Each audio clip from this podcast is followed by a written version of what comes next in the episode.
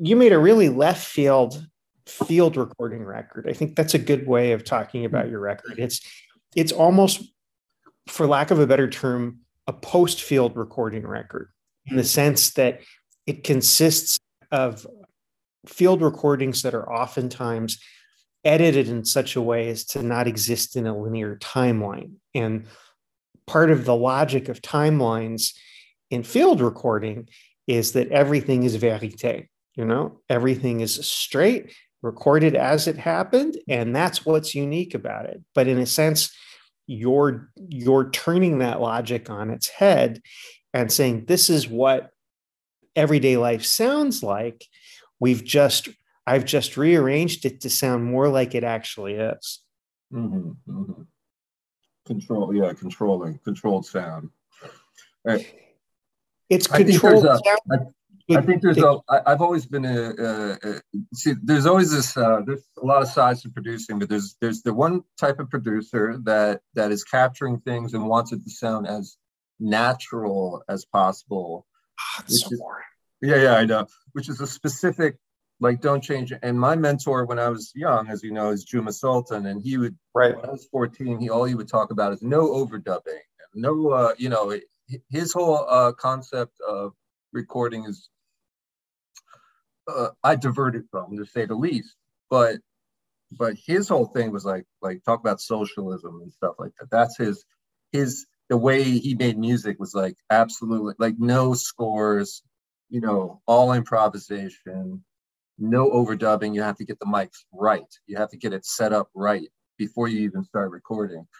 And um, that's something that I, I I took that from from him later on, and only now am I actually at the point where I hardly ever overdub, actually ever, except for this record was one of when I'm what I mean by overdubbing. Um, that means I don't go back and add another layer, but I capture the sound as it is. I might uh, combine them and whatnot, but I'm not going back to to to finish a piece of uh, music. Does, does that make any sense?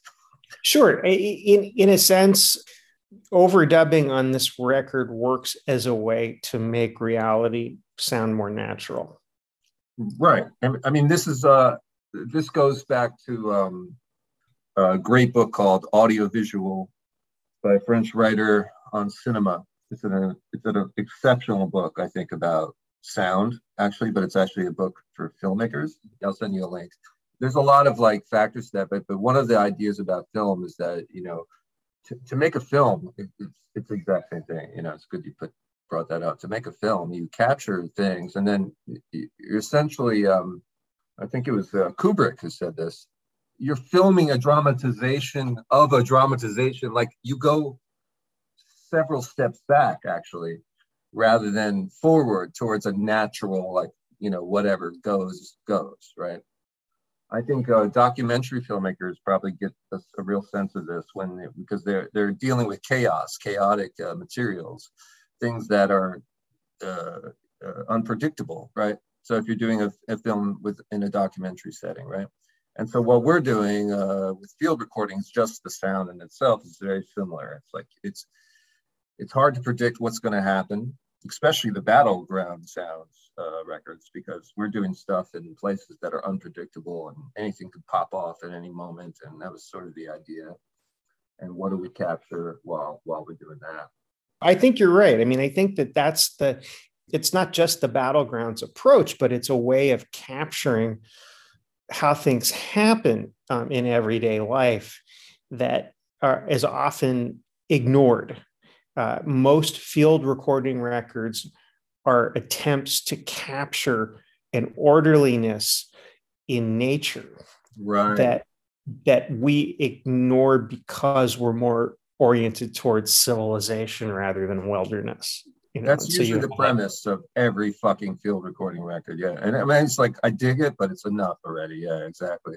yeah, it's, it's, it, has been reproduced to death as an aesthetic strategy towards capturing um, natural sounds, as it were, sounds that are not. And when we speak of natural sounds, what I think as a recordist like you is sounds that are not composed, not sounds that are about waterfalls or dolphins or I, I did feel like composing though with in this particular recording. It's just I had it's more like these are captured events, you know. And then you when you once you get all that, which is always what I've done in Badawi records or whatever, it was uh, capturing events or moments of recordings. So I, I would sit down with the drum and I'd be feeling a particular thing, and that would become the premise for the song, you know, uh, for, for a track. But I would, I wouldn't be doing scraps. I'm actually using those recordings. So the microphone, the the uh, the microphone, and me, you know, you, you, I I've had to slowly become, as you, I'm sure you know, and some people are like this with cameras, but it became a part of me. Microphone. You are a microphone. Yeah, yeah. I mean, like I, I started to understand that my ears would tell me exactly where to put a microphone if I just imitate my ears to that mic and really things that that generally people think are like all weird but they're not they're they're exactly as you should because um you know if you're a painter or you're a photographer or anything like that or you're a, a soldier even you know you have to be one with the uh, instrument that you that's in your hand. You, that's what they train you. They tell you you know that you have to really sleep with with it you know and and hold on to whatever it is that you're using which is the tool that you're using. But um but yeah i think also the spaces i was going in for these recordings was also extremely extremely uh spontaneous and how the fuck you know how are we going to get out of there so one's a beehive and the other you know underground um, mines and tunnels in Portugal and Europe and Graz and all these spaces. You know, they're all volatile, you know. Weren't you underneath Hitler's house for one of the? It was a bunker where there was all these, uh, where the Graz Festival, they have a music festival there called, I don't remember, I think it's Elevate Festival. Um, and yeah, by there, there's the sections where apparently Hitler uh, stashed, you know, um, goods as towards the end of the war, but we have to learn a little more about it. But that's what they told me. So I went down there and I was filming. I, I mean, I didn't film much. I recorded just the the the reverb of the space. And that, at that point, it was around the time that I was doing the Porto project, the project in Portugal, uh, Tunnel Vision. And so um, I was really obsessed with the idea of, of grabbing, most importantly, um, resonances. So to make convolution reverbs. So that was my my concept was because you know a convolution reverb you can take the the space literally you know the acoustical space of, of a place and create a reverb out of it and and mimic it so and the way you do that is well you could go into a church you could shoot it off a gun i would hope you do, wouldn't do that but if you did that and you recorded it the gun i say a gun because it makes an impact that's very very uh, very easy to see you'd see that, and then it would give a long tail. It's also a very short sound gunshot. The rest, the gun, the gun itself makes a sound about this big, and the rest is reverb that you can take. And then you, when you sample off, it takes off the first initial attack. You throw that into a convolution reverb, and voila, you're creating a, uh, a reverb out of that space so how those convolution reverbs work. So so I was like started thinking, oh well, well we can go to haunted spaces. It was almost a cross between a science fiction story in my head idea, but doing it in real life. So you know, uh, but like actually doing it. So so we so then we went to Portugal.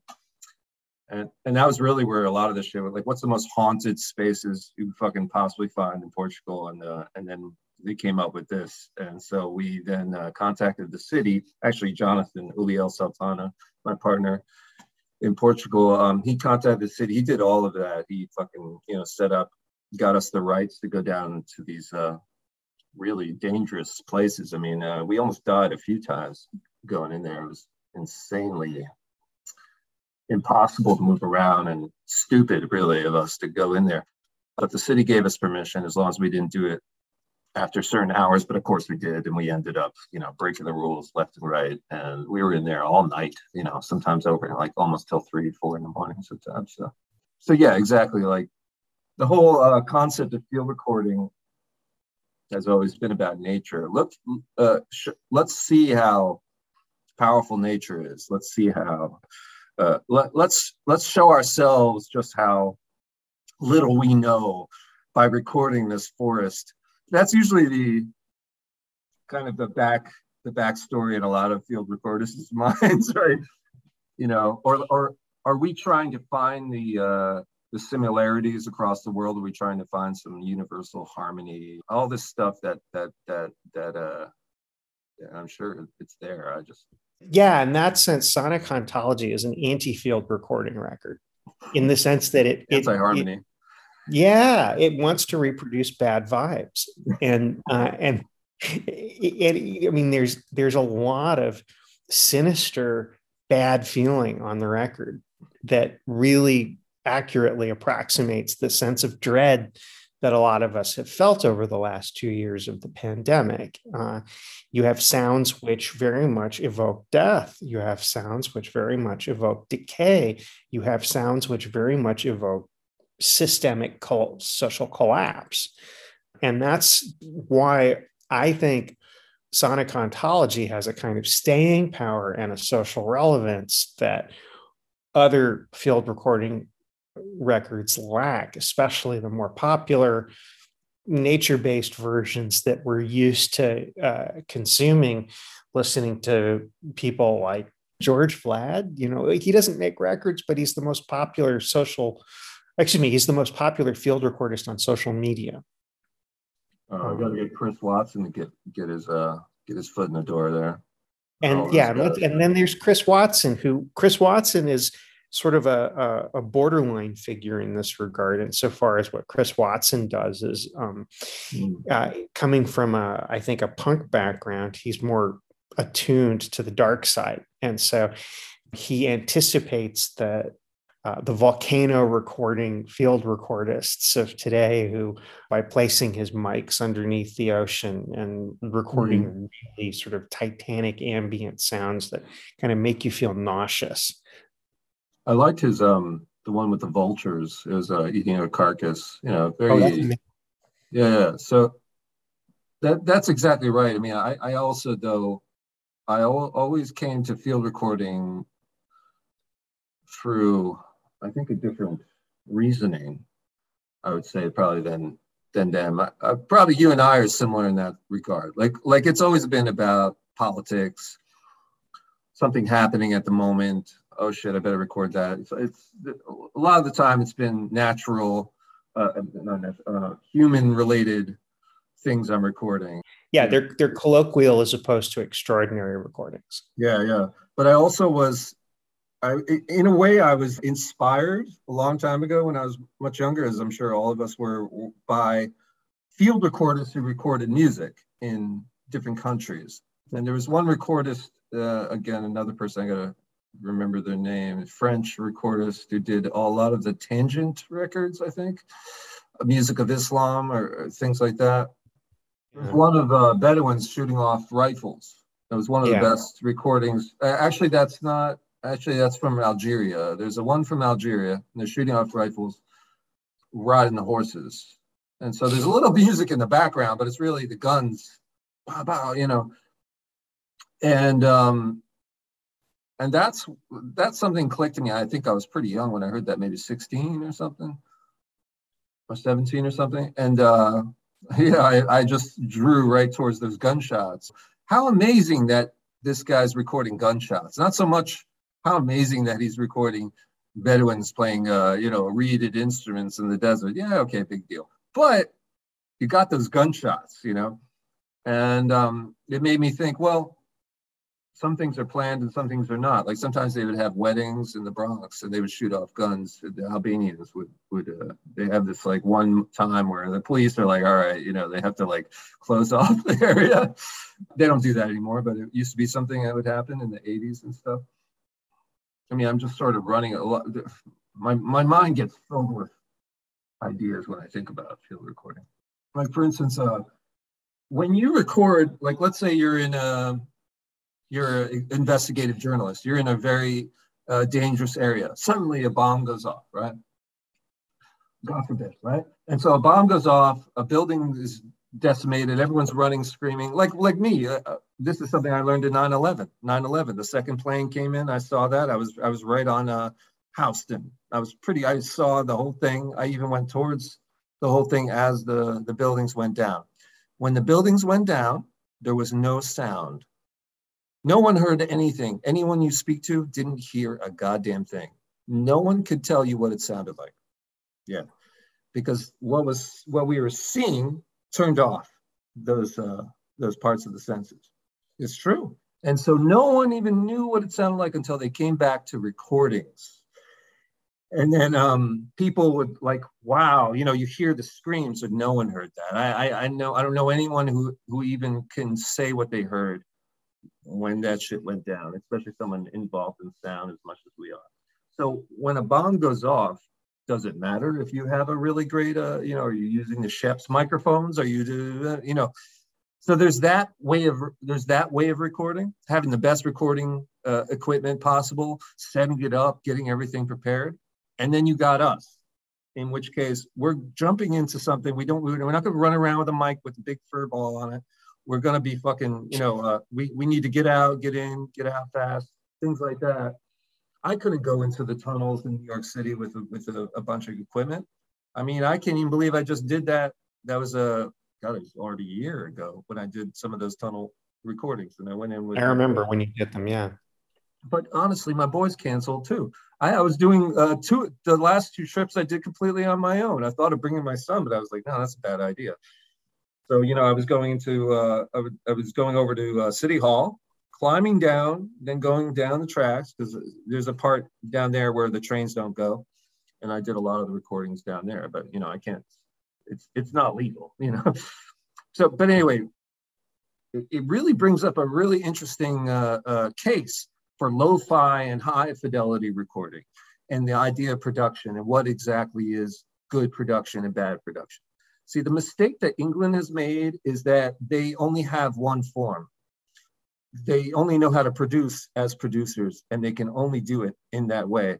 So they have at this point england has gone so much in producing they're probably the old school producers that they have too much of a formula that they have lost all sense really of really how to get something to sound really fucking rough or really fucking noisy and only and new york really knows how to do that and and and, uh, and interestingly enough i realized so do Palestinians. Like there's a actual, there's a something to do with noise. And once you've been in noise so long and so much and surrounded by just feedback and everything, you know, you can't fake it. You know what I mean? So when I hear a certain records, I mean, they're supposed to be noisy. They're coming out of England. They're way, way too produced. They're not noisy. They're always tuned. They're not dissonant. So uh, I guess what I'm trying to get at is that there's all these different schools of produ- producing, and there's all these different ideas as to what is good and what is bad and all this bullshit that really eventually start to learn is all bullshit but at the same time isn't you know it's so bizarre so so like for instance if someone's saying oh that i really like lo-fi hip-hop right it's like what the fuck does that mean right and so then suddenly, like I start getting students who want to make lo-fi hip hop, and they're using like 700 800 dollar DAWs to make lo-fi hip hop. Right? It's not about low fidelity. It's actually about less to do. Right. More. there's less to do here, and there's more to do with the system itself and the sound system and everything else. And and and it's more about how how how are we pushing those things out into the speakers. Not about us and our um, ideas about what sounds good and what sounds bad. I couldn't sit in a tomb like when we went into Porto into the tomb, into those those mines. There are five thousand year old mines in Porto called Valongo, and uh, they were uh, captured from the Phoenicians by the Romans. So they've been they're probably older than that.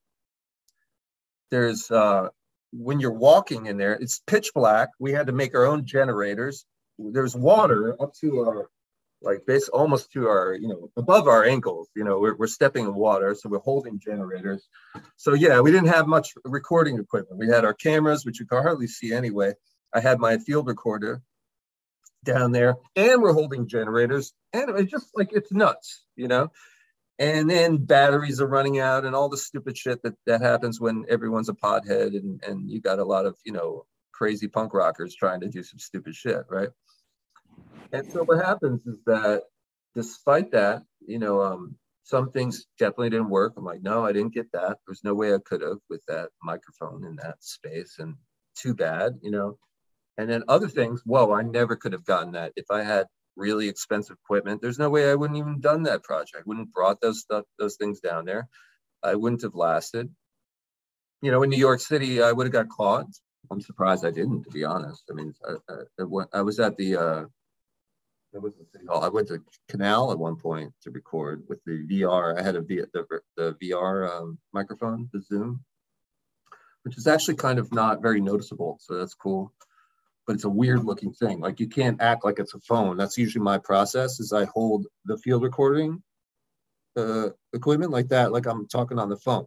If I feel like people are noticing me and or I'm or I'm texting, yeah you know, I'll do like that. Like I do that in Grand Central Station. I'm texting so because it looks like a phone, especially the one you have, that smaller one I saw that you were getting. Uh, I'm trying to hone in an idea here. Is that yeah, this idea of what is high fidelity recording, which is obviously field recorders are obsessed with. They have to have the best quality because they're going to record some oceans and everything's cool. You know what I mean? Like, but but in this context, you can't really right you all you can do is set your set your settings to the highest and hope for the best and the rest is up to the space you're in what's different is that the quality of the sounds that you're actually being exposed to they're not broadcast with the same fidelity by the external world that going and standing on a beach might give you yeah and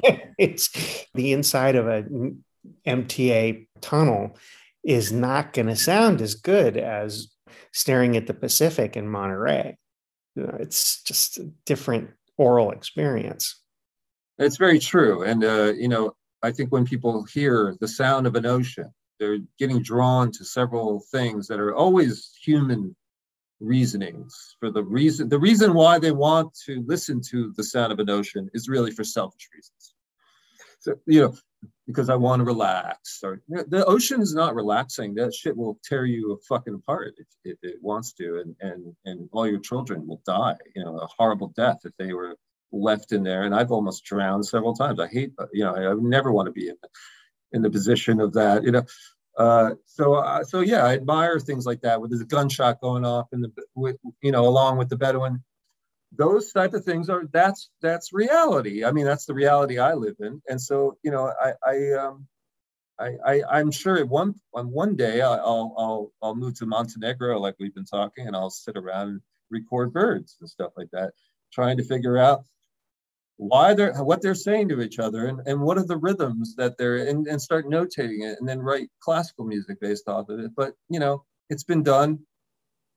Messiaen did it, you know, apparently you can do that and still be anti-Semite. It doesn't fucking matter. So fuck it.